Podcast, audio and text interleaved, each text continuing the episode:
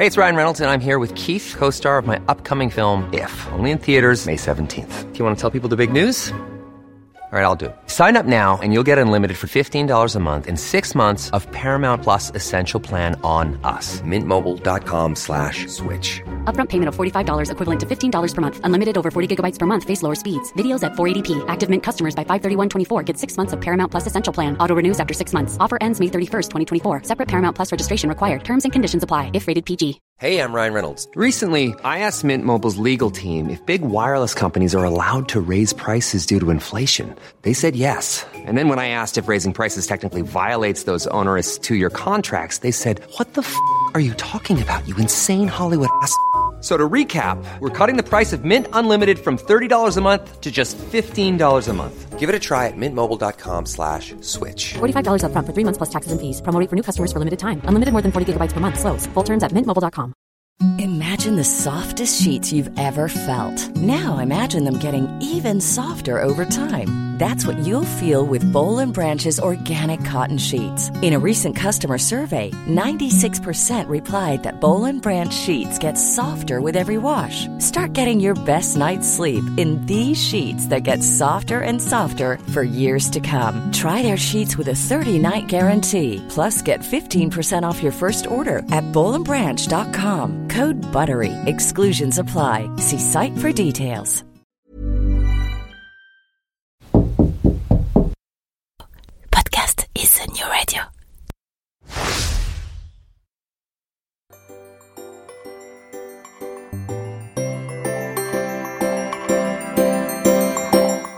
Bon matin Mon nom est Jean-Michel Lhomme et vous vous apprêtez à écouter Fais-tu frette, le podcast où les Québécois expliquent le vrai Québec à un Français fraîchement débarqué.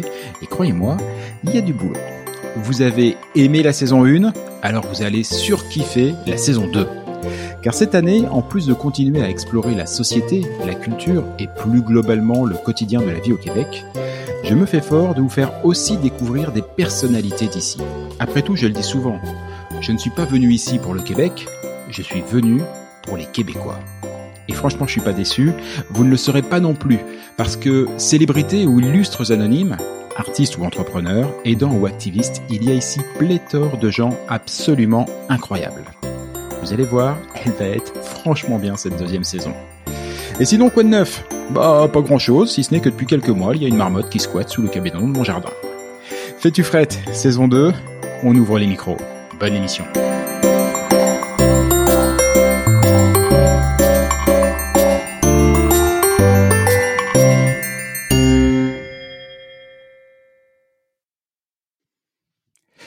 Sauf à être un masochiste absolu, on ne vient pas au Québec pour souffrir. Et comme on dit que l'argent ne fait pas le bonheur, il serait facile d'en déduire que, bon, bah, l'argent, la thune, la caillasse, tout ça, tout ça, euh, on s'en tamponne joyeusement le coquillard. Bah, ce serait facile, sauf que c'est pas vrai. Le Québec a beau offrir des paysages magnifiques et les Québécois être d'une gentillesse abyssale, vous ne paierez pas vos factures avec des rayons de soleil ou des sourires. Cononi. Vous êtes au Québec, pas au Pays Oui Oui. Et pour être plus précis d'ailleurs, vous êtes en Amérique du Nord. Et s'il y a bien un sujet qui va vite vous le rappeler, c'est celui du rapport à l'argent. Les prix hors taxe, les prix sans le service compris. Et puis, après tout, rien que le nom de la monnaie locale, le dollar, bah, ça vous envoie tout de suite dans un autre monde. Mais dans lequel, en fait? Ah bah, voilà une bonne question. Pierre-Olivier Zappa est journaliste et chaque soir, chaque soir sur TVA. Enfin, J'allais dire à TVA, mais vous voyez, je suis en pleine phase de québécoisation très intense et il y a des petits mots comme ça. Donc chaque soir sur TVA, il présente À vos affaires, qui est une émission sur l'actualité économique du quotidien. C'est donc la personne idéale pour nous expliquer les rouages de cet animal un peu à part, qui est le Québecus economicus. Salut Pierre-Olivier. Bonjour Jean-Michel. Ça va bien? Super, et toi? Oh bah super bien, Euh, très content en plus parce que alors, cette émission, elle est tellement ancrée dans le quotidien des gens. Euh, ceux qui nous écoutent, pour la plupart, soit viennent d'arriver au Québec Mhm. et, ont, et ont pris tout ça de plein fouet, soit ils ambitionnent de venir et, euh, et ils vont apprendre plein de trucs. Mais avant de parler économie, Oui. je voudrais juste faire une petite aparté parce que euh, récemment il y a eu euh, une journaliste, une grande journaliste euh, québécoise qui a été euh, nommée à la direction de la, la communication du Canadien de Montréal, la grande équipe de hockey. Et à cette Oui. occasion, j'ai découvert une archive télé avec un, un jeune Pierre-Olivier Z qui devait avoir à peine 12 ans euh, à, la télévision. Ça remonte à loin, ça. Ah oui, ben j'ai commencé à, à 12 ans. J'ai animé mon ma première émission et à l'époque, je caressais le rêve, Jean-Michel, d'être journaliste sportif. Euh, j'ai donc en quelque sorte raté euh, ma vocation parce que aujourd'hui, je suis journaliste économique. Mais oui, quel beau souvenir avec Chantal Maccabé qui, pour ceux qui ne la connaissent pas, est devenue est, une journaliste sportive légendaire au, au Québec et qui récemment a accepté le poste de responsable des, des communications d'une institution, le Canadien de Montréal. Et, et à 12 ans, j'avais remporté un concours et j'avais animé un bulletin sportif avec elle, un concours de la semaine de relâche. Euh, ça m'a donné la piqûre très tôt. Ah bah oui, c'est sûr. Alors, moi, ça, franchement, ça, ça m'a mis une belle baffe hein, parce que alors j'étais tout content. Moi, j'ai commencé la radio dans ma petite radio locale euh, dans le fin fond de la Charente. Euh, J'avais 13 ans. Alors j'étais tout content. 13 ans, j'ai commencé radio locale. Et pas que j'arrive, et il y a un jeune homme de 12 ans qui fait carrément sa première émission de télé à 12 ans. Euh, bon, c'est pas, c'est bon, c'est le Québec. Hein. On, est, on est dans un autre monde ici tout est possible. Euh, c'est assez à l'image d'ailleurs de, de, de, la partie économique. Euh, on est en Amérique du Nord après tout. Euh, T'as raison parce que le rêve, on a l'image de l'Amérique, le rêve américain, et je pense a le rêve québécois aussi. Euh, les, gens qui, euh, qui découvrent le Québec voient que c'est une terre de, de possible comme, euh, comme les États-Unis, mais avec un côté européen. Et, et je pense que ça, je, je, d'emblée, je vais déclarer mes, mes intérêts, mes conflits d'intérêts, Jean-Michel. Ma conjointe est née à Paris. toute sa famille de France, sa, sa famille proche, là, parents, oncles, tantes, grands-parents, ont immigré au Québec euh, il y a de cela euh, plusieurs décennies, euh, mais, mais c'est en gang qui sont arrivés au Québec. J'ai, une expérience de proximité avec des Français qui ont choisi le Québec et qui l'ont fait parce que le Québec, c'était une terre de, de possibles. Et c'est exactement ça. C'est, euh, ouais, c'est presque la. on va faire l'émission quand même, mais c'est presque la conclusion. On est vraiment en Amérique du Nord. C'est euh, bah, c'est l'American Dream, comme voilà. C'est vrai qu'il y a encore de France, même si ça, ça a changé. On, on idéalise entre, guillemets la, liberté d'entreprendre nord-américaine. On a clairement ça au Québec, mais malgré tout, avec cette petite touche quand même euh, francophone et pas que pas que par la langue, j'allais dire culturelle, ne serait-ce que dans la manière de faire. Et, euh, et, ça se retrouve à, plein de choses. Bah, c'est presque le territoire idéal pour toute personne qui a envie un peu d'entreprendre, qui vient de l'Europe latine comme nous. Euh, bah, quitte à faire le grand saut, autant passer par le Québec quand même, c'est le changement est moins rude. oui, et, et, et je pense que euh, les gens qui, qui, qui s'installent au Québec, euh, qui viennent de partout à travers le monde, le font justement parce qu'ils ont l'impression qu'ils vont pouvoir euh, accomplir des choses euh, qu'ils ne pourraient pas nécessairement accomplir à la maison. Euh, au Québec, on a on a des possibilités qui s'offrent à nous parce que peut-être que la société est un peu moins hiérarchisée par rapport à ailleurs. Tu sais, le rapport avec l'autorité, mm. je dis un peu puis je te vois sourire, ah, bah un peu beaucoup parce que euh, euh, j'ai l'impression, puis c'est là que l'économie rencontre la sociologie, c'est que notre organisation du travail puis notre organisation en général de la société et repose beaucoup moins sur des fondements hiérarchiques par rapport à ce qu'on peut retrouver dans, dans certains pays européens comme la France. Euh, au Québec, un jeune peut rapidement gravir les échelons, peut accéder à des postes euh, peut-être euh, plus haut dans, dans, dans la hiérarchie d'une entreprise euh, en démontrant ses talents, sa bonne volonté et son travail. Euh, quelque chose qu'il ferait peut-être euh, ailleurs, mais, mais qu'il ferait sur plusieurs années. Là. Et c'est vrai que depuis l'une des choses qui m'a marqué depuis que je suis arrivé et que je me suis un petit peu plus, on va dire, euh, je suis un peu plus rentré dans la vie économique et dans la société québécoise. Euh, en France, il y a quand même une, très forte dynamique entrepreneuriale en ce mm-hmm. moment. Mais par contre, euh, elle est très, j'allais dire, franco-française. Et ici, l'une des choses qui m'a pas choqué, qui m'a tout de suite euh, interpellé, c'est de voir que dès que je m'intéresse à une société, à des entrepreneurs, à des choses, je constate que pour beaucoup, ce sont des immigrants, alors qui viennent pas tous de France, hein, c'est pas c'est pas une invasion, c'est ça vient de partout, aussi d'ailleurs presque du, Canada, je veux dire anglophone. C'est euh, c'est c'est une terre où les gens qui arrivent se disent là c'est possible. Et un exemple, un bon exemple, puis je vais te donner un scoop. C'est une entrevue que je vais faire dans quelques semaines avec un, entrepreneur. Euh, peut-être connais-tu Econoplus, euh, Jean-Michel? c'est une chaîne euh, qui vendent des électroménagers au Québec, euh, qui sont d'occasion ou du moins qui ont qui sont dont l'apparence est un peu euh, euh ternie là, tu sais des, des, des, mm-hmm. on, parle de d'électroménagers à rabais et le, le président de, de ce géant là parce que c'est devenu une très grande entreprise avec plusieurs succursales, euh, c'est quelqu'un qui a immigré de la Turquie. Et euh, cet homme-là travaillait comme livreur euh, donc euh, d'électroménager pour une chaîne très connue. et un jour, en livrant des électroménagers, il s'est dit bon, je récupère d'anciens électroménagers chez les clients. Et qu'est-ce qu'on fait avec ces électroménagers-là? On les envoie à la casse. Alors moi, je vais avoir une idée. Je vais me partir une entreprise où on recycle ces électros-là, on les reconditionne et on les revend. Et c'est devenu un véritable géant avec des tentacules partout au Québec, dans les provinces de l'Atlantique, en Ontario.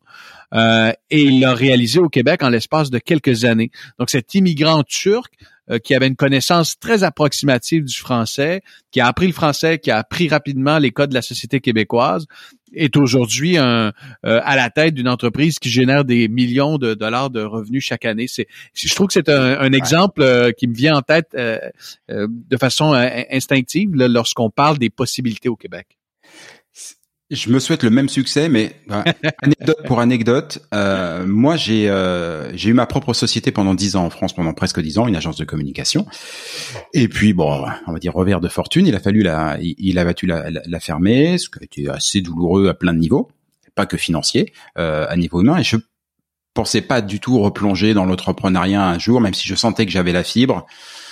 Pas à ce point-là, en tout cas. Eh ben, il semblerait que je sois pas loin d'y replonger quand même, parce que ici, on, voilà, il y a, il y a, j'allais dire, il y a presque une ambiance. Voilà, il y a presque une ambiance qui te dit, euh, vas-y. Et, et, on arrive, on arrive, je pense, à un, un stade ou en tout cas un moment où au Québec, il n'y a jamais eu autant de jeunes entrepreneurs déterminés à faire des affaires pendant longtemps, on a été une société euh, euh, dirigée par le clergé, hein, euh, mm-hmm. et où l'Église avait une place prépondérante, et ce jusqu'à la Révolution tranquille dans les années 60 au Québec. et, et cet héritage judéo-chrétien a eu des euh, des impacts et s'est fait ressentir pendant des décennies euh, le tabou de l'argent au Québec. Alors si tu faisais de l'argent, euh, tu étais un peu mal vu. Euh, il y, a encore à ce jour des chefs d'entreprise qui ont une Tesla ou une Mercedes à la maison, mais vont venir au travail en, en, Toyota Corolla simplement parce qu'ils ne veulent pas euh, euh, heurter la sensibilité de certains travailleurs. Il y a, ça existe encore au Québec, de moins en moins. Euh, et, et, et ce, ce tabou de, du succès euh, est de moins en moins vrai. Les jeunes ont soif de, ont de grandes ambitions, euh, sont au Québec, mais voient la planète comme terrain de jeu. Euh, je pense en France aussi, il y, a un beau momentum. Tu as la French Tech, euh, mm. la French Tech, des jeunes entrepreneurs qui euh, euh, qui émergent, qui fascinent le monde. Mais au Québec, on, on le sent, puis je pense qu'on le sent plus que jamais. La pandémie a aussi euh, pousser pas mal de gens à réfléchir à leur avenir et à se dire euh, j'ai pris goût euh, au travail à la maison ou au travail autonome, le fait d'être moins supervisé. Tiens, je vais me lancer en affaires et il y a de la place, il y a encore beaucoup de place, c'est ce qui est c'est ce qui est magnifique. Il y a de la place et, effectivement, je, moi, pour ne voir ça que depuis depuis mon arrivée, depuis 18 mois, donc je suis toujours un peu dans la comparaison forcément. Et c'est vrai que ce le rapport à la réussite me semble quand même malgré tout pas le même. C'est vrai que c'est en train de beaucoup changer en France. Euh, la French Tech fait, fait, énormément et tout. Mais mhm. ceci dit, dès qu'on a voir quelqu'un qui va... On aime bien les gens qui réussissent, mais quand ils deviennent très gros et qu'ils deviennent euh, de, de, grands leaders et tout, là, ah, c'est en gros quand il y a trop d'argent en jeu, ça commence à devenir suspect. Ben, euh, voilà, et, et, oui, et ça, je, il y a encore cette mentalité-là euh, également au Québec, mais de moins en moins. Je la sens moins, je la sens beaucoup moins ici. quand je, bah, quand, je regarde ton, ton émission, ou même d'autres, ou que, ou que j'en parle avec des amis et tout, à chaque fois qu'on parle de quelqu'un qui a réussi, c'est, wow, il a réussi quoi. Et, et, et, les belles histoires, les histoires à succès, il y en a au Québec. Puis euh, dans l'émission que j'anime, un des euh, un des devoirs que je me fais, c'est de les mettre en lumière, puis de mettre en lumière des histoires à succès qui sont qui sont à, à plusieurs euh, plusieurs échelles, à différents degrés. Il y a des gens qui dans leur sous-sol démarrent des belles entreprises qui fonctionnent bien, qui font la différence. Et ils font le souligner. Mais dans le contexte économique actuel, il y a une autre donnée qui joue en la faveur des, des immigrants, c'est qu'ils arrivent un peu comme des sauveurs en ce moment. Parce que les besoins de main-d'œuvre sont tels, et ce, dans tous les secteurs de l'économie, euh, que, que les gens qui viennent de l'extérieur arrivent euh, comme des sauveurs, littéralement. Il y a des entreprises en ce moment qui refusent des contrats, des chefs d'entreprise qui font des 80 heures semaine parce que il manque d'employés. Alors quand des ressources de l'extérieur arrivent, c'est un peu, un peu comme le Père Noël qui arrive là, quoi. Ouais, c'est vrai qu'il y a, il y, a, il y a un contexte assez particulier. Alors la, la, la pandémie a, a, bousculé à peu près toutes les économies. On est toutes les économies sont en phase de rebond, mais il faut cicatriser et les, et les plaies sont parfois béantes. Donc c'est vrai que c'est compliqué. Ici, on le ressent beaucoup, hein, le, manque de main d'œuvre. Franchement, venez au Québec, prenez votre voiture, vous faites je sais pas 30 km sur une autoroute, n'importe laquelle, hein. et vous allez voir dès que vous passez près d'un bâtiment, c'est des affiches géantes à côté. On embauche, on embauche, sans CV, sans rien. Euh, voilà. Ça, c'est sûr. Et, et, dans bien des secteurs, ce qui est frappant, euh, c'est que c'est que vous allez, vous avez même pas besoin d'une de, entrevue d'embauche, euh, Jean-Michel. Mm. Il y a des gens, euh, vous allez envoyer votre CV, ils vont se dire c'est beau, euh, que, quand êtes-vous prêt pour commencer? Ce soir, parfait. Euh, vous commencez à 8 heures ce soir. Euh, quand, quand des restaurants, des chaînes comme McDonald's offrent des bonus à l'embauche de 1000 dollars, je pense que ça, ça en dit long sur les besoins de main d'œuvre au Québec. Ouais, besoin de main d'œuvre et puis ben ok, on peut venir au Québec, on peut entreprendre, on peut y, trouver du boulot parce qu'effectivement il y a, y a, ce besoin. Euh, mais dans le quotidien maintenant, euh, c'est quoi à peu près le, niveau de vie qu'on peut attendre quand, on est au Québec? Euh, On parle d'abord. Évidemment, je regarde ton émission et, et, je suis pas mal les informations.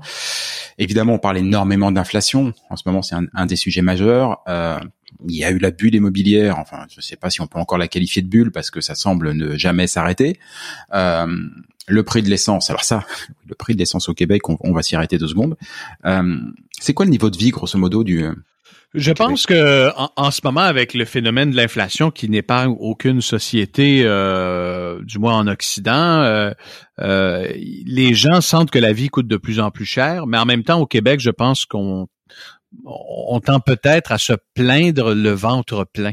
Euh, c'est-à-dire que c'est une expression ça au Québec qui dit qu'on est quand même chanceux et on est quand même privilégié parce que euh, je prends l'exemple Jean-Michel du, coût de l'énergie. Hein. Nous on a Hydro-Québec, euh, notre notre énergie est, est verte, elle est propre et surtout elle coûte pas mal moins cher qu'ailleurs en Amérique du Nord ou ailleurs à travers le monde parce que c'est une société d'État un peu comme EDF, hein, si je Oui, c'est ça, tout à fait. Mais comme on produit, nous, notre électricité avec euh, les rivières dans le nord du Québec, ça nous coûte beaucoup moins cher.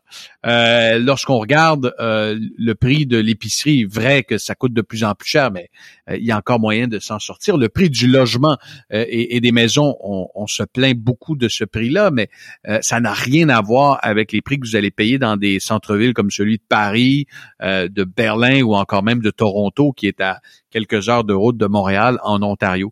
Donc, vrai que bien des Québécois sentent que l'immobilier n'est plus accessible et que le prix de certaines maisons avoisine, bon, on peut parler entre 300 000 dollars en moyenne dans les régions du Québec et ça monte jusqu'à 450 dans la région de Montréal. Euh, donc oui, ça coûte cher se loger, mais je dirais que si on se compare ailleurs à travers le monde, ça demeure accessible. Et donc quelqu'un qui va gagner un, revenu euh, au-dessus de 20 dollars de l'heure, qui ce qui représente la majorité des salaires, peut, peut bien vivre. Est-ce que cette personne-là va être va, va, va, va se payer des extravagances? Peut-être pas. Mais euh, la vie au Québec coûte moins cher qu'ailleurs en Amérique du Nord et en Europe.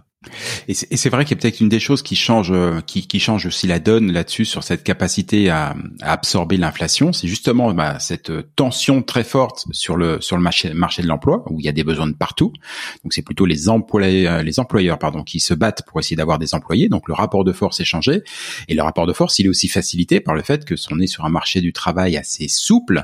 Euh, voilà, il n'y a pas les rigidités qu'on peut connaître euh, en France. Ici, bah ça me plaît pas et euh, il se trouve que juste la porte en face, on m'offre 3 dollars de plus par heure. J'y vais, j'y suis euh, quasiment immédiatement, sans, sans formalisme. ça change tout. ça change tout. Puis en ce moment, euh, tu vois, aujourd'hui, je suis allé faire un, je suis allé en tournage et j'ai diffusé un reportage avec Danny Bonneville, qui est un homme d'affaires au Québec, qui, qui est dans l'industrie des maisons usinées. Et euh, évidemment, lui, bon, emploie dans, dans cette seule usine que j'ai visitée à peu près 200 personnes. Euh, et il me disait, écoute, on a augmenté, on a bonifié les salaires de façon substantielle pour garder nos gens. Sinon, les gens, pour un dollar, deux dollars de plus, hmm. vont chez le compétiteur et nous, on peut pas se le permettre. Euh, et, euh, et, et c'est vrai que c'est cette fidélité des travailleurs québécois à l'égard de leur employeur, c'est beaucoup effrité. C'est un phénomène, euh, je pense, international, mondial, mais c'est particulièrement vrai aujourd'hui, alors que les besoins de main-d'œuvre sont énormes. Les travailleurs ont le gros bout du bâton, ont la marge de manœuvre pour négocier.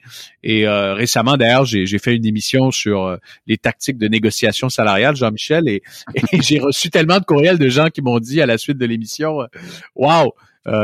Euh, j'ai réussi à, me faire augmenter de 4 dollars de l'heure, de 5 dollars de l'heure, ça a marché. Mais ben, c'est parce que les bien des employeurs n'ont pas en ce moment la marge de manœuvre qui leur permettent de se départir de travailleurs. Et ça, c'est un des facteurs qui, comme euh, partout dans le monde, contribue à l'inflation, les hausses ah. de salaire. Euh, ah ben oui, forcément. le, problème demeure quand même qu'au Québec, cette hausse des salaires-là, en ce moment, euh, ne correspond pas à, à l'inflation. je pense qu'on est autour de le, la hausse du coût de la vie pour 2021 en moyenne, c'était autour de 3,6% puis la hausse des salaires de mémoire, c'est autour de 2,2 hmm, euh, ça creuse. ça creuse un peu. Donc, tu sais, les gens ont perdu du pouvoir d'achat, mais en même temps, pas tant que ça. on a parlé de l'inflation du quotidien, on a vite fait parler de l'immobilier, mais ça c'est vrai que c'est assez, assez, mondial. Euh, moi, l'une des choses qui m'a le plus marqué dans cette euh, coût de la vie du quotidien, c'est évidemment l'essence. Alors, non pas que ce soit québéco-québécois, euh, où l'essence elle a à peu près augmenté partout sur la planète. À ceci près, les amis qui nous écoutaient, que c'est pas tout à fait dans les mêmes proportions.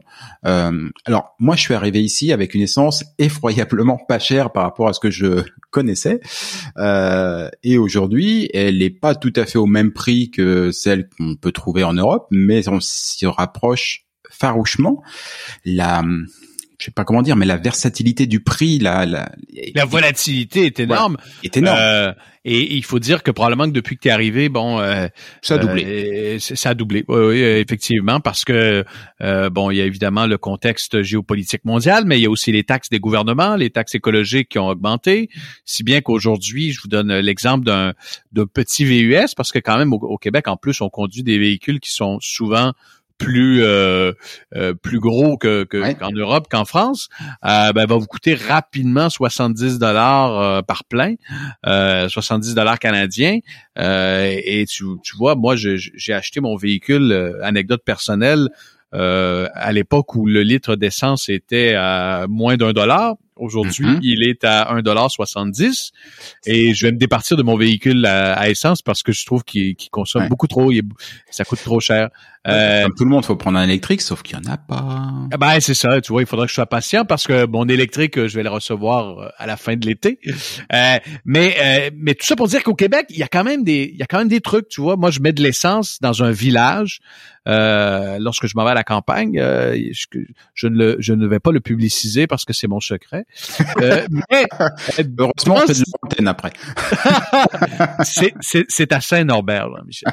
Et et, et et à la seule station-service de Saint-Norbert, le prix du litre, curieusement, est souvent 10 cents de moins. Ah oui, et le, et le café au lait est gratuit. Et il est très bon. Alors, ah, ça fait euh, deux super arguments quand même. Deux super arguments. Ah, il faut le magasiner son essence parce que curieusement, vous êtes à Montréal, vous allez payer un prix. Vous allez sur la rive sud à 5 minutes du pont, mhm. vous allez parfois pouvoir économiser jusqu'à 10-15 cents. Et plus vous vous rapprochez de la frontière avec les États-Unis, moins l'essence est chère.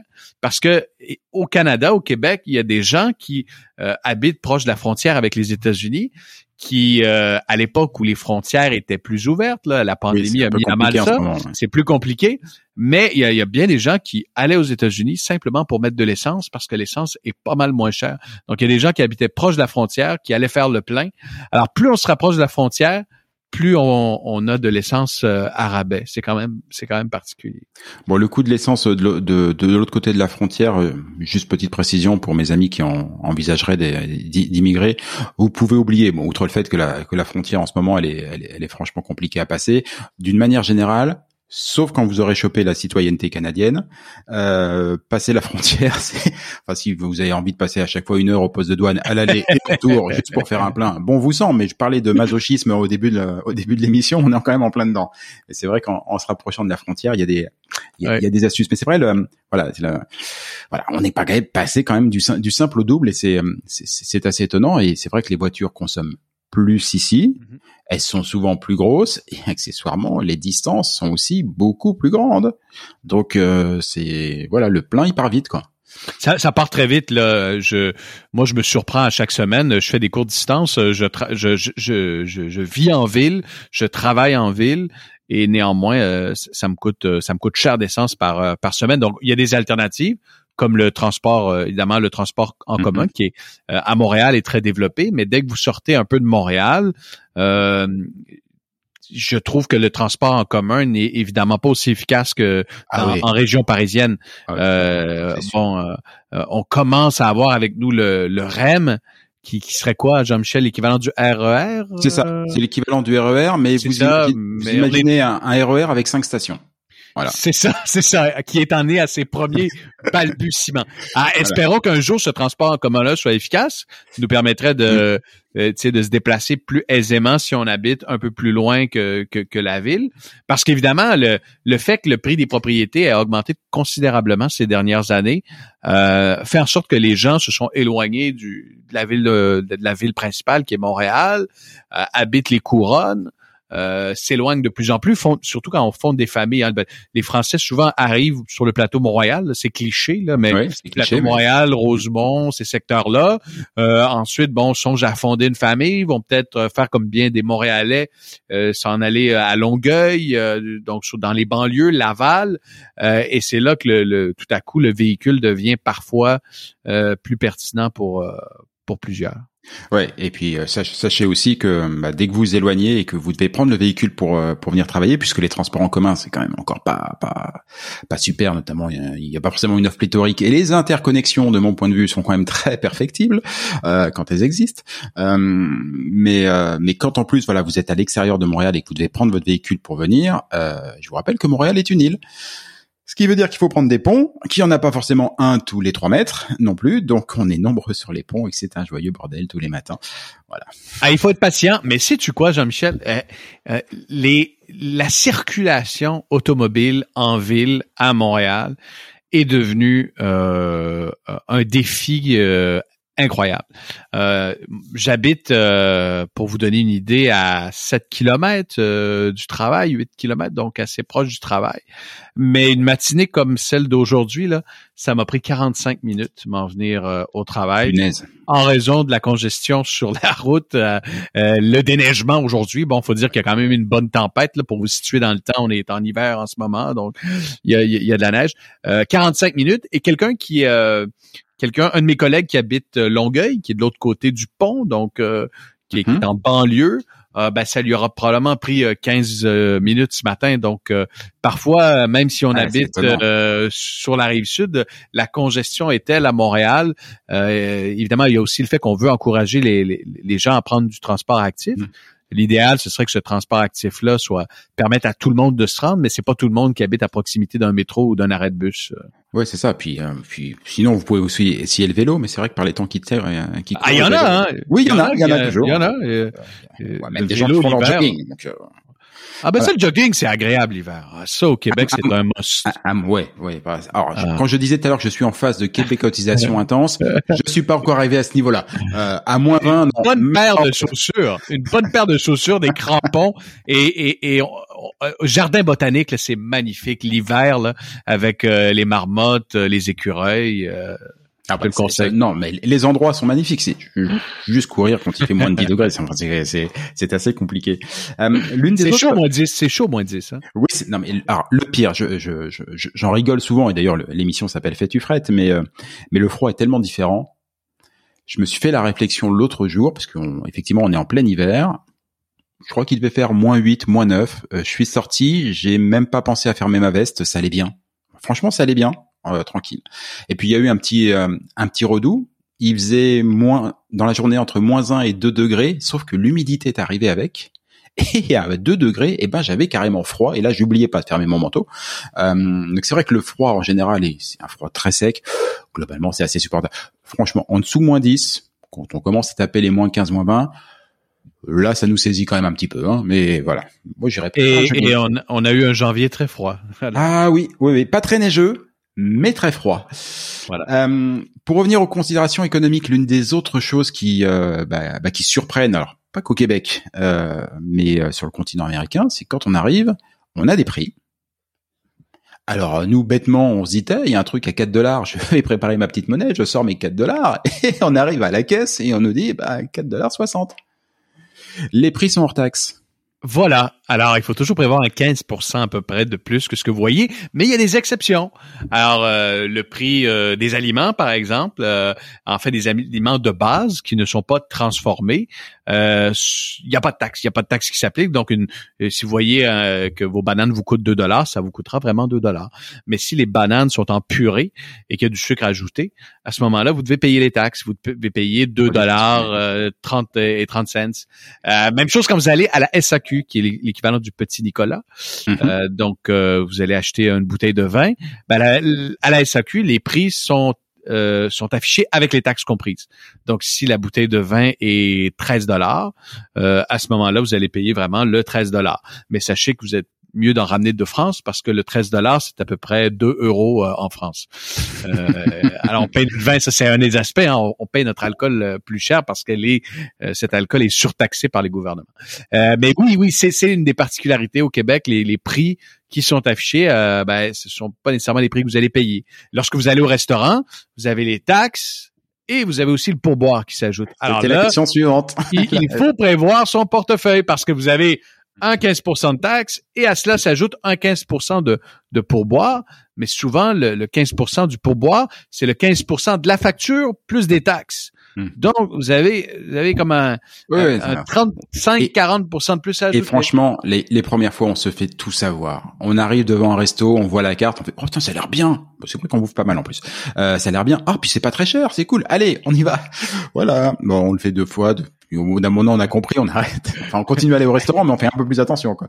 Et, et tu sais, dans les, là, je pense que c'est un peu moins vrai parce que les les gens qui viennent de l'extérieur euh, comprennent ce qui se passe. Mais dans les premiers temps, il y a ça une quinzaine d'années, quand je quand je sortais au restaurant avec la famille de ma conjointe qui est française, souvent le serveur avant avant même le repas ou, euh, ou au moment de donner la facture le précisait et parfois de façon cavalière disait à, la famille de ma conjointe famille française vous savez monsieur ici le pourboire n'est pas inclus, c'est 15 Et dans certains cas, ce qui est illégal, les restaurants, lorsqu'ils voient qu'il y a des Français qui sont attablés, vont inclure le pourboire sur la facture. Parce qu'en se disant, peut-être que ces gens-là sont pas au courant que la coutume veut que quand on apprécie le service, on inclut le, le 15 de pourboire. Alors, euh, c'est une discrimination qui parfois est... Euh... Hey, it's Ryan Reynolds and I'm here with Keith, co-star of my upcoming film If, only in theaters May 17th. Do you want to tell people the big news? All right, I'll do. Sign up now and you'll get unlimited for $15 a month in six months of Paramount Plus Essential Plan on us. Mintmobile.com slash switch. Upfront payment of $45 equivalent to $15 per month. Unlimited over 40 gigabytes per month. Face lower speeds. Videos at 480p. Active Mint customers by 531.24 get six months of Paramount Plus Essential Plan. Auto renews after six months. Offer ends May 31st, 2024. Separate Paramount Plus registration required. Terms and conditions apply if rated PG. Hiring for your small business? If you're not looking for professionals on LinkedIn, you're looking in the wrong place. That's like looking for your car keys in a fish tank. LinkedIn helps you hire professionals you can't find anywhere else, even those who aren't actively searching for a new job but might be open to the perfect role. In a given month, over 70% of LinkedIn users don't even visit other leading job sites. So start looking in the right place. With LinkedIn, you can hire professionals like a professional. Post your free job on linkedin.com slash people today. Euh, est mise en pratique. Ouais, sachant qu'on m'a, de ce qu'on m'a dit en plus, pour pour euh, dans les pratiques, dans les pratiques, pardon, et tu vas me dire si je, si je me gourre, quand on est content du service, bah c'est 15%. Oui. Quand on est très content du service, on peut aller au-dessus. On peut, souvent, on nous propose des choix et ça peut aller à, à 18%, 20%. Et si franchement on n'est pas content, c'est 12%. Mais euh, c'est en gros, il faut avoir euh, été frappé par quelqu'un pour dire non non, je ne paierai pas de pourboire. C'est voilà, un mauvais un mauvais service, c'est 12% quand même parce qu'il faut quand même payer sinon la personne n'a pas de salaire.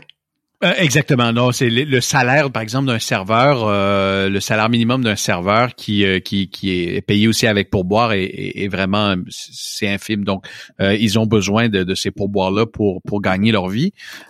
parfois, les pourboires sont répartis aussi avec les, les gens en cuisine. Donc, effectivement, moi, ça m'est arrivé. Tu vois, je pense que ça m'est arrivé une fois que j'ai pas laissé de pourboire. J'avais 16 ans dans un restaurant et c'est parce que le propriétaire du restaurant avait refusé un certificat cadeau que j'avais reçu euh, sous un prétexte qui m'apparaissait complètement ridicule parce que euh, il me disait qu'aujourd'hui, il voulait pas le prendre parce que la maison mère voulait pas le rembourser. Tout ça, je dis c'est pas mon mm. problème. Et hein. il avait, il avait pris mon téléphone, il l'avait lancé. Je pense qu'il était peut-être sous l'effet de quelque chose. Et c'est la seule fois de mémoire que j'ai laissé aucun pourboire. Sinon, ça, ça fait partie du euh, du, ah du rituel. Ouais, ça fait partie du truc. Mais je reviens juste sur les prix hors taxes, parce que moi, j'ai ma petite. Euh, j'aimerais savoir quel est ton avis, toi, sur pourquoi est-ce que les prix sont hors taxes. Moi, j'ai l'impression qu'il y a quelque chose derrière, comme ça, qui fait d'ailleurs un peu le lien avec euh, ce qu'on disait en début, c'est-à-dire que on valorise le, la valeur ajoutée ou le travail de la personne qui nous vend le service ou qui nous vend le produit. Euh, les taxes, entre guillemets, c'est pas son affaire ok, il va falloir les payer, mais c'est pas son affaire. On doit savoir combien lui valorise son travail. Donc il y a un côté, un, presque un côté respectueux du travail de l'autre, de reconnaissance du tiers euh, avec qui on fait affaire, en se disant non non, ça, les taxes c'est pas ses oignons, c'est pas sa faute, on, on, les met de côté. Et je trouve que j'ai mis du temps à essayer d'élaborer une philosophie tellement ça me semble pas logique hein, de pas payer les taxes, voilà. Mais je me suis dit ça doit être ça, ça doit être le côté. Qu'est-ce que t'en penses? Ben, écoute, je n'avais jamais réfléchi à ça parce que étant, euh, ayant toujours vécu dans un, euh, pays où, euh, où les taxes ne sont pas affichées, mais, mais je trouve que tu marques un point. Effectivement, il y a clairement là une façon de dire, ben, ce commerçant-là, en vendant sa pâte à dents, son dentifrice à 3 dollars ou encore sa, sa, poutine hein, à, à 13 dollars, puis en n'affichant pas les taxes, on est en train de dire ces gens-là vous chargent tant et, et c'est devenu un réflexe. On sait on sait que le gouvernement, lui, vient nous chercher 15% euh, euh, euh, surtout. Donc oui, c'est une façon de dire, voici le, le, le, prix que, que vous charge le commerçant. Puis en même temps, c'est c'est pour bien des gens, même si on, on sait qu'on doit payer 15% quand tu vois un téléviseur à 1000 dollars, ben tu dis ah il m'a coûté 1000 dollars. Mais non, en fait, il m'a coûté 1150. mais dans ta tête, c'est plutôt 1000 dollars. Alors, tu sais, ah bah c'est sûr que c'est moi qui ai fait une grande partie de ma carrière dans la publicité, dans le marketing. On est très content de pouvoir bah, mettre des prix psychologiques qui marquent un peu et facturer plus au final. Voilà. Même si, voilà, c'est, tu vois, c'est, c'est assez malin. Mais, euh, bah c'est vrai. Ah, et il y a une dimension de transparence. Tu bon, on sait que on sait combien combien ça coûte, comme comme on sait par exemple quand il y a des éco-frais qui sont ajoutés. Ce qui est moins transparent, par contre, c'est si on revient rapidement à l'essence, c'est que sur le litre d'essence, il y a une pléthore de taxes euh, de, de, de, qui sont ajoutées, des taxes environnementales, des taxes d'assises, des, les, les, gouvernements prélèvent énormément d'argent, mais ça, on s'en rend pas trop compte, puis on a tendance à pointer du doigt l'industrie pétrolière, puis la station-service. Mais, mais si on affichait clairement, là, à chaque fois qu'on met de l'essence dans son véhicule, combien de, de sur le, le, 50 dollars que j'ai payé, combien s'en va dans les poches du gouvernement? Euh, là, peut-être qu'on aurait euh, une idée plus claire de, euh, c'est combien? s'en va l'argent. Si tu as l'info, je, veux bien parce que moi, en fait, quand on parlait tout à l'heure de cette euh, variation très forte du prix de l'essence qu'il peut y avoir ici, donc elle a doublé depuis qu'on est arrivé.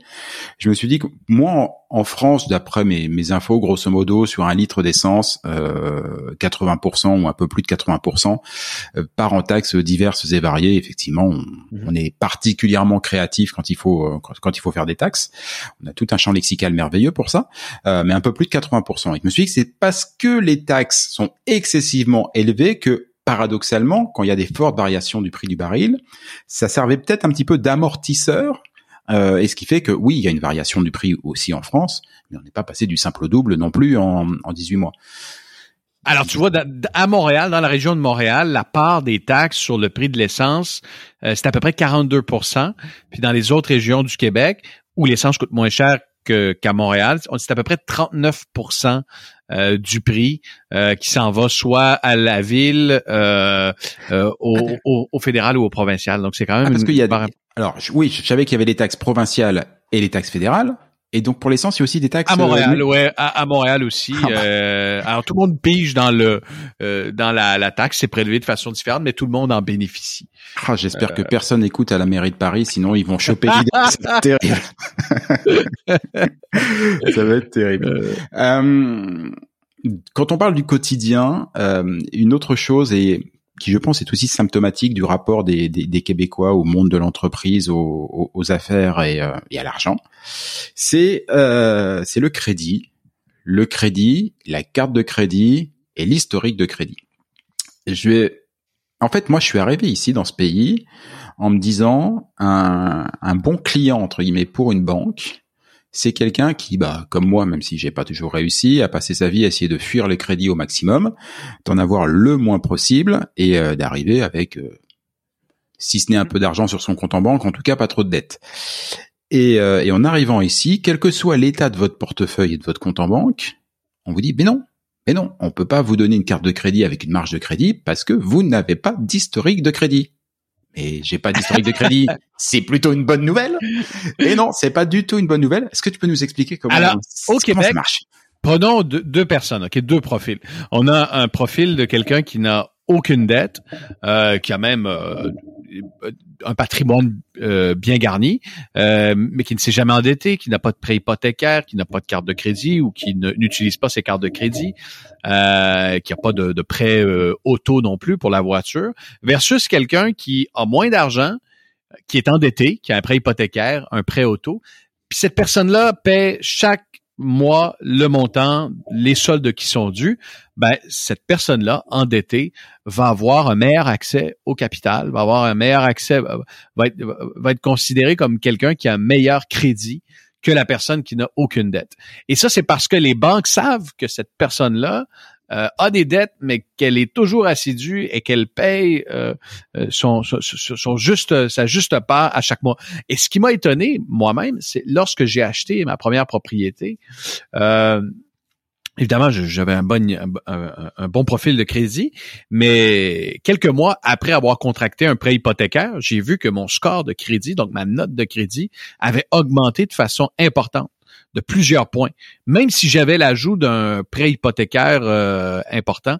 Et ça, c'est tout simplement parce que, justement, euh, le crédit est valorisé. Un autre exemple, lorsque j'ai acheté, euh, je devais acheter un véhicule, je me suis dit, est-ce que je paye le véhicule en argent ou je contracte un prêt et je rembourse ce prêt-là pour, pour mon véhicule? Et à la banque, on m'a- mon conseiller m'a dit, bah oui, il dit, contracte un prêt, tu vas avoir un prêt à 3% d'intérêt, 2% d'intérêt, euh, et tu vas pouvoir faire autre chose avec l'argent que tu aurais mis Mm. sur le véhicule.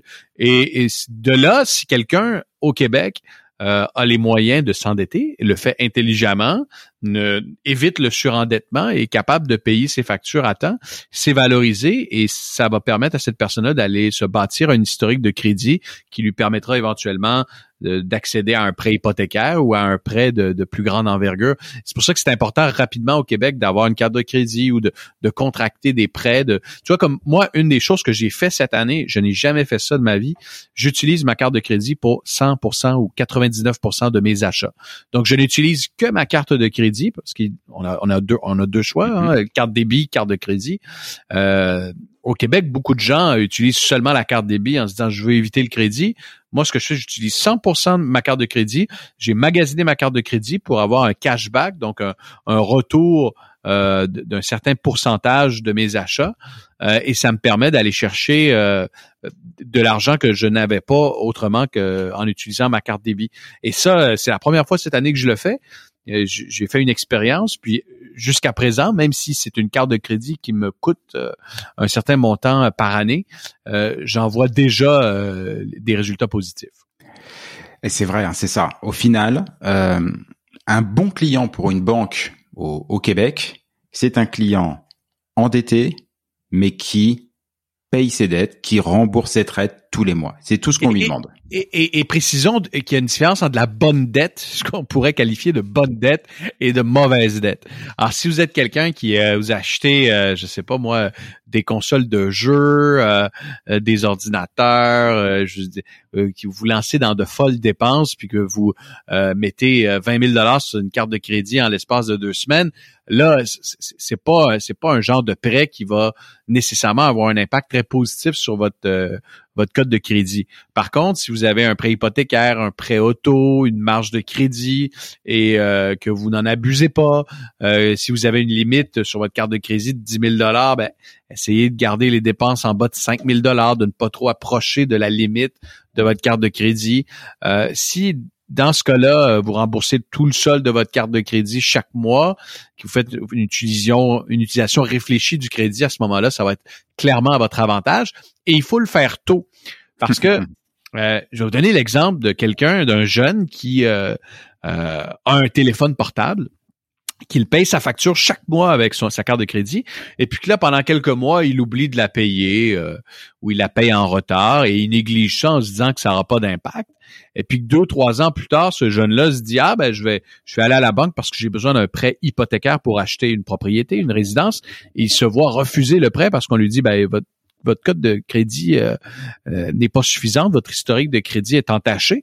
là, la personne se dit, ben pourquoi j'ai, je, non, j'ai mmh. pas de prêt, j'ai ah ben là, en faisant des recherches, je peux constater que ben, les factures en retard que j'ai payées euh, pour mon téléphone portable ou, un autre prêt, ben, ça a eu un impact négatif sur ma code de crédit. C'est pour ça que je recommande aux gens qui nous écoutent, si vous êtes au Québec, chaque année, et c'est dans la loi canadienne, vous pouvez demander aux grandes agences de crédit que sont TransUnion et Equifax, qui sont les, gardiens de votre, euh, votre historique de crédit, de vous envoyer votre rapport de crédit.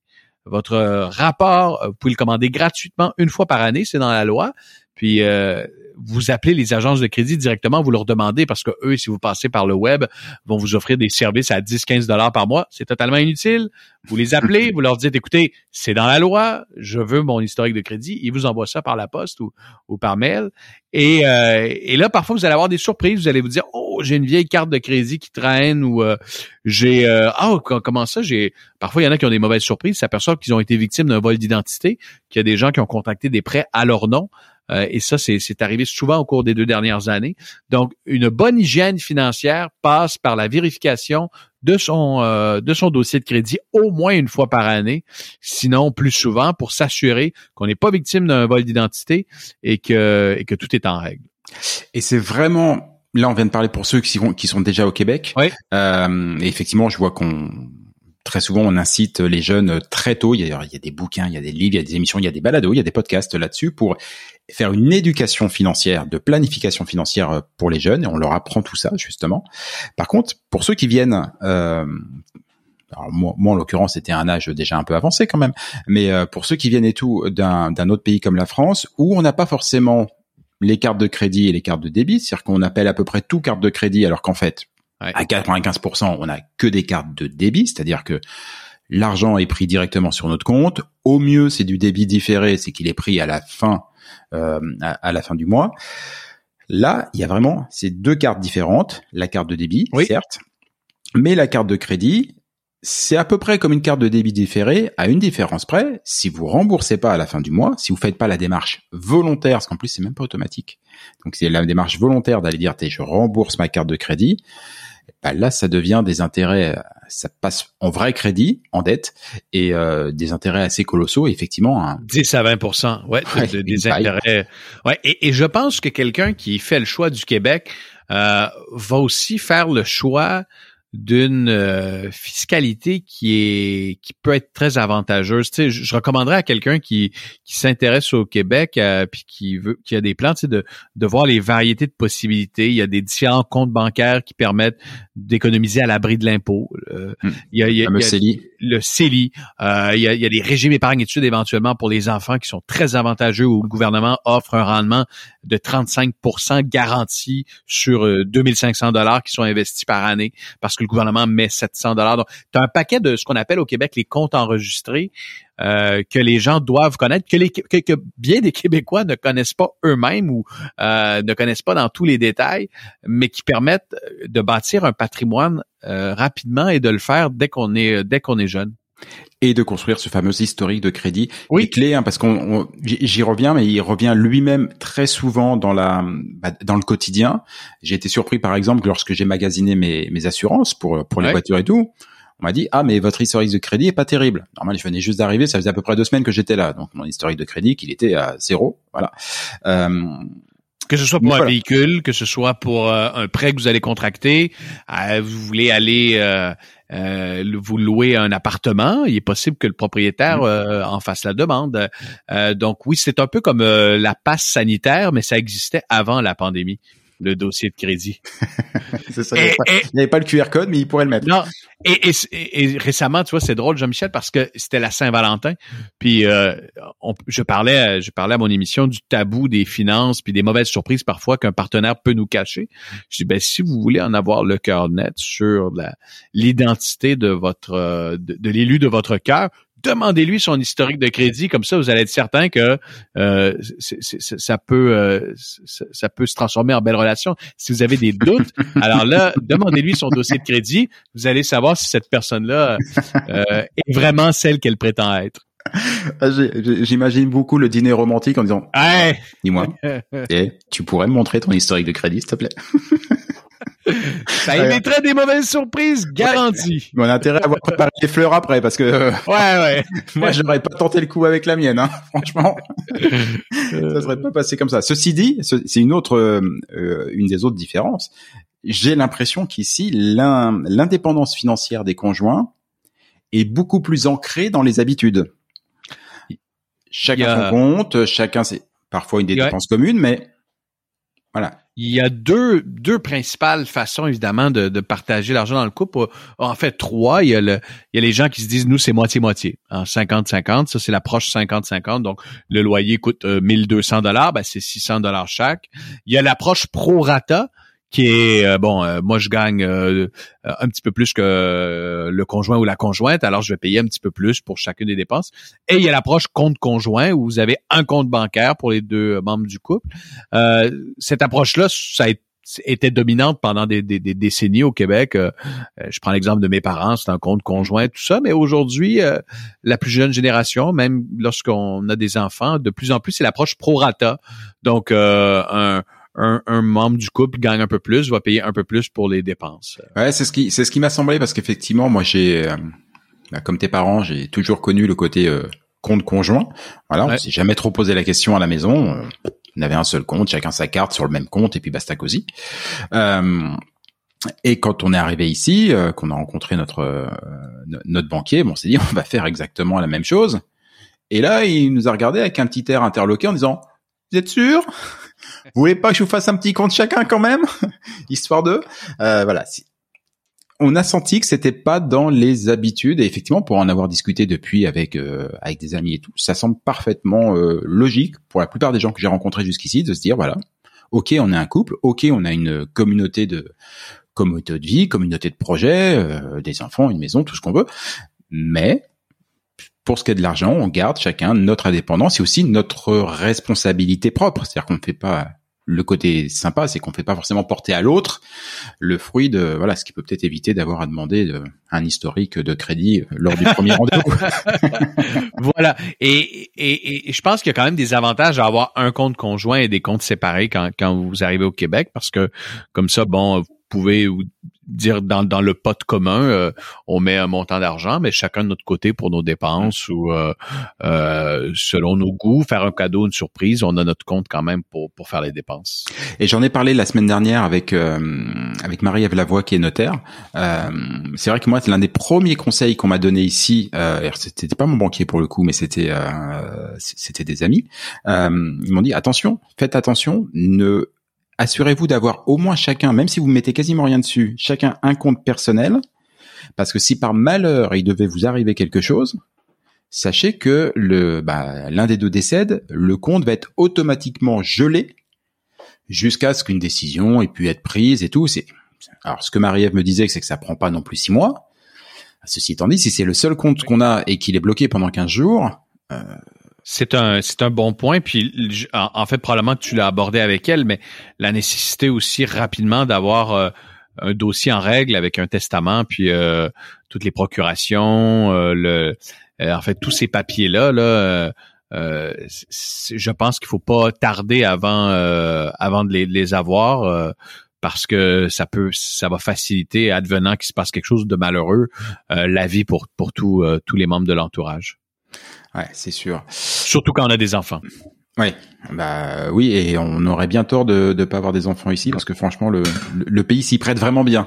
Oui. Euh, voilà, ils ont de quoi, ils ont de quoi s'aérer, ils ont de quoi avoir des voyager sans, sans forcément euh, partir très très loin et rester à proximité des parents, mais avec une certaine liberté, bah c'est pas mal comme ça. À une heure de Montréal, euh, les lacs, les Laurentides, la Naudière, et ça c'est un des bon, euh, je veux dire en France aussi, les, panoramas sont magnifiques, puis en Europe c'est autre chose, mais mais ce qui est un des avantages du Québec, c'est que puis un peu comme aux États-Unis, c'est qu'à quelques heures de route, à très peu de frais, on peut être complètement dépaysé. Euh, on peut aller euh, dans le euh, du nord au sud, puis euh, le faire en voiture, puis voir des paysages. Euh, aller aux États-Unis, on est à quelques heures de New York, donc ce, ce, quand on parle d'économie, là, quelqu'un veut passer des vacances, être dépaysé. Puis je pense que la pandémie, ça a été l'occasion pour bien des Québécois, ben, comme partout, là, de, mm-hmm. de redécouvrir leur territoire et de l'aimer encore plus et de, de voir que finalement, euh, y a, on aura pas assez d'une vie pour visiter euh, toutes les régions du Québec, tout ce qu'elles ont à offrir, euh, euh, et, et, ça nous permet d'économiser sur les vacances, d'être dépaysés rapidement. et, et, alors c'est sûr, c'est pas forcément le sujet, mais pour le peu que j'ai pu en faire jusqu'ici, alors bah c'est vrai que je dis souvent que moi, quand la France globalement au niveau des paysages et tout, on est pourri gâté. Enfin, on est pourri gâté sur plein de trucs, euh, mais les paysages sont absolument magnifiques et tout ça et tout. Ceci dit, ici, ce qui, est, ce qui m'a marqué, c'est la rapidité avec laquelle on va changer d'univers. Des fois, il y a des petites euh, incongruités. Euh, par exemple, euh, voilà, autour de Montréal, bah c'est tout plat. Puis tout d'un coup, vous allez avoir, vous allez avoir un mont, une montagne. Du coup, on fait 12 pistes de ski dessus, ce qui me permet moi, qui suis en banlieue sud, sur la rive sud, de donc vraiment tout près de Montréal, de pouvoir aller skier à 25 minutes de chez moi. Euh, voilà, c'est voilà, c'est vrai qu'on change de paysage et d'univers très très vite, très rapidement, et du coup c'est très accessible. Et, je te donne euh, un bon exemple. Moi, quand je, je, vais à la campagne, on a une maison à la campagne, je sais qu'à une demi-heure de Montréal, je monte une côte en voiture et à partir de là, c'est toujours l'endroit où la température baisse et où il y a de la neige avant toutes les autres régions. À partir de cette ville-là, à une demi-heure de Montréal, je sais qu'à l'automne, euh, s'il y a des feuilles à Montréal euh, que, qui c'est un peu frisquet, ben je sais qu'à cet endroit-là, il y aura déjà de la neige, il fera déjà froid et je pourrais déjà faire de la raquette ou du ski de fond. C'est assez génial le Québec. Pierre-Olivier, au cours de l'émission, tu nous as déjà donné pas mal de conseils euh, pour euh, bah, devenir à notre tour des Québécus economicus, comme je disais.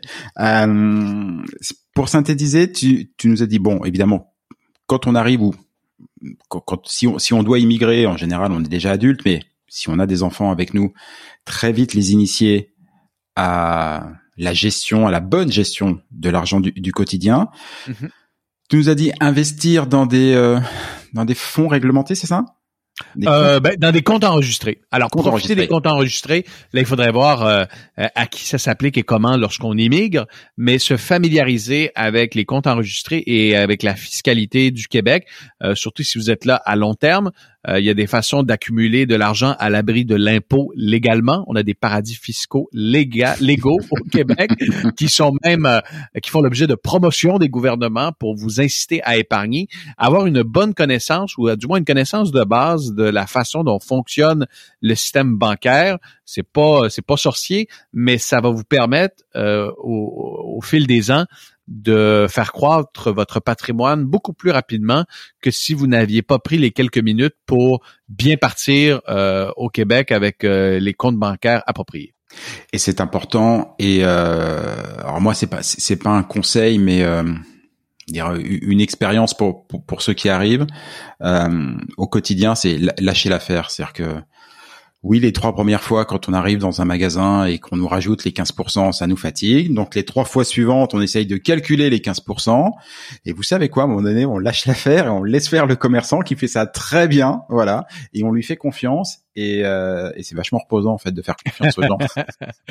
et au Québec, généralement, on peut faire confiance aux gens. Ouais, non mais c'est vrai, et c'est vrai. Et euh, voilà, il y a, y a le côté positif. Et on l'a pas dit, mais un autre truc qui m'a vraiment euh, beaucoup plu quand je magasine, c'est que s'il y a quoi que ce soit avec mon produit, que je l'ai ouvert, que j'ai explosé le, je le ramène, on me demande rien, enfin dans la quasi-totalité des cas en tout cas, hein, on me demande rien, mais, mais bien sûr on vous rembourse monsieur.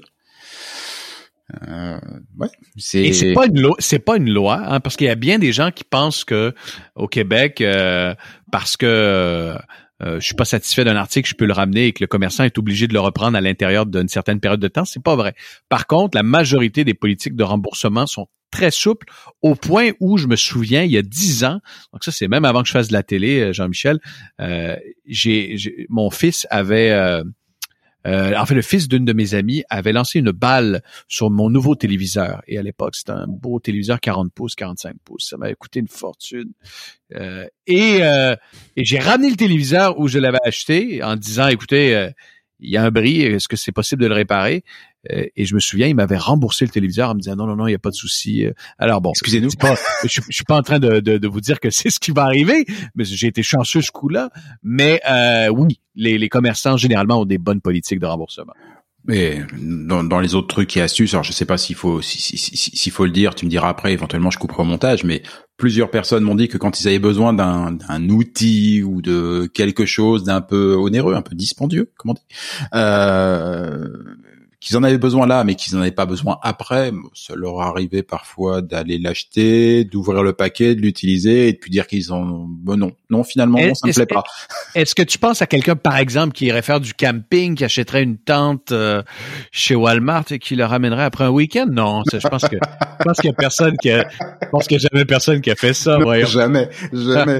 non, non, Bienvenue au Québec, les amis. Pierre Olivier, c'était euh, c'était une heure ensemble, c'était absolument super. Je te remercie énormément parce qu'en plus, tu as pris euh, une heure de ton temps à la fin d'une longue journée. Voilà, ceux qui ah, écoutent. Ah, J'ai bien apprécié, Jean-Michel. C'était ça passé vite. C'était ouais, franchement, c'était absolument super. On a appris plein de trucs, plein de conseils. Euh, si vous n'avez pas tout noté, je vais tout vous mettre en commentaire. Euh, les comptes réglementés, les astuces, euh, où est-ce qu'il faut demander votre historique de crédit pour bien réussir votre premier dîner en amoureux. Euh, elle m'a bien plu celle-là. Et euh, et puis euh, et puis bah très bientôt de l'autre côté du poste, hein, à vos affaires tous les soirs sur TVA. Pour ceux qui ont la chance d'avoir la télévision québécoise, 30 minutes sympa et intéressante. Un gros merci. Un gros merci à toi. À bientôt. À plus. Ciao.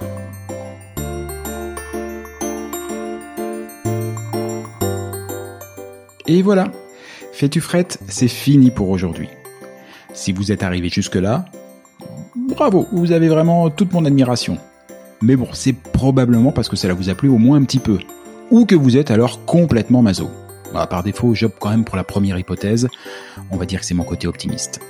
Alors s'il vous plaît, rendez-moi service. Partagez ce podcast, parlez-en à vos amis, abonnez-vous et surtout, surtout, donnez-lui une note. Alors juste pour info, même si ce programme reste évidemment très perfectible, inutile de mettre un 3 ou un 4 sur 5. Au royaume d'Apple et consorts, il n'y a que le 5 sur 5 qui compte. Eh oui, c'est le jeu ma pauvre Lucette. Alors je compte sur vous. Pour le reste, vous trouverez tous les liens, les références vers les livres, les spectacles, les programmes et que sais-je dont on a pu parler au cours de cette émission et même ceux dont on n'a pas parlé mais qui me semblent intéressants. Tout ça, vous le trouverez dans le descriptif, dans les commentaires de ce podcast ou bien alors sur notre site internet fetufrette.com. Sur ce même site, vous avez d'ores et déjà la possibilité de vous inscrire à l'indispensable newsletter hebdomadaire que nous vous préparons et qui sera lancé très prochainement. Et j'y annoncerai les prochaines émissions et partagerai avec vous des articles, des infos, des bons plans qui pourraient bien nourrir votre curiosité à propos du Québec. Enfin justement, puisque vous êtes curieux, je suis sûr que vous avez des questions, des suggestions, que vous aimeriez qu'on traite tel ou tel sujet. Eh ben, je ne demande qu'à vous lire. Envoyez-moi un courriel oui, oui, oui, j'ai bien dit courriel. Envoyez-moi un courriel à l'adresse suivante. Fais-tu frette En un seul mot, tout attaché, sans espace, sans tirer ou quoi que ce soit. Hein. Donc, fais-tu frette À commercial? Ah oui, oui, j'ai oublié aussi. Ici, on ne dit pas at ou arrobase, on dit à commercial. gmail.com. Bah, j'avoue que c'était pas très clair tout ça. On récapépète depuis le B2, vous allez voir, c'est très simple. Fais-tu frette F-A-I-S-T-U-F-R-E-2-T-E, à commercial, gmail.com. Pas compliqué. Vous vous souvenez qu'au tout début de cette émission, je vous ai dit qu'au Québec, on ne disait pas bonjour, mais bon matin. Et pour cause car ici, pour se dire au revoir, on se souhaite de passer un bonjour. Alors bonjour à tous et à tantôt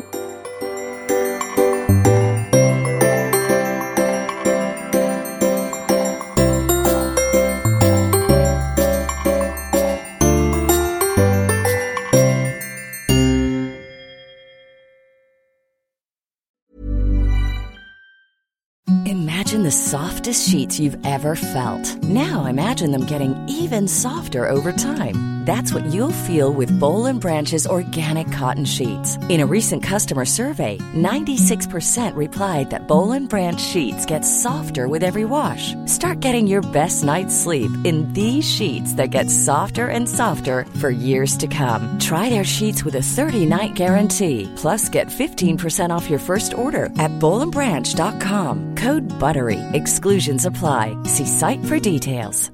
Hi, I'm Daniel, founder of Pretty Litter. Did you know cats tend to hide symptoms of sickness and pain? I learned this the hard way after losing my cat, Gingy. So I created Pretty Litter, a health monitoring litter that helps detect early signs of illness by changing colors, saving you money and potentially your cat's life. Pretty Litter is veterinarian developed, and it's the easiest way to keep tabs on your fur baby's health right at home. Go to prettylitter.com and use code ACAST for 20% off your first order and a free cat toy. Terms and conditions apply. See site for details.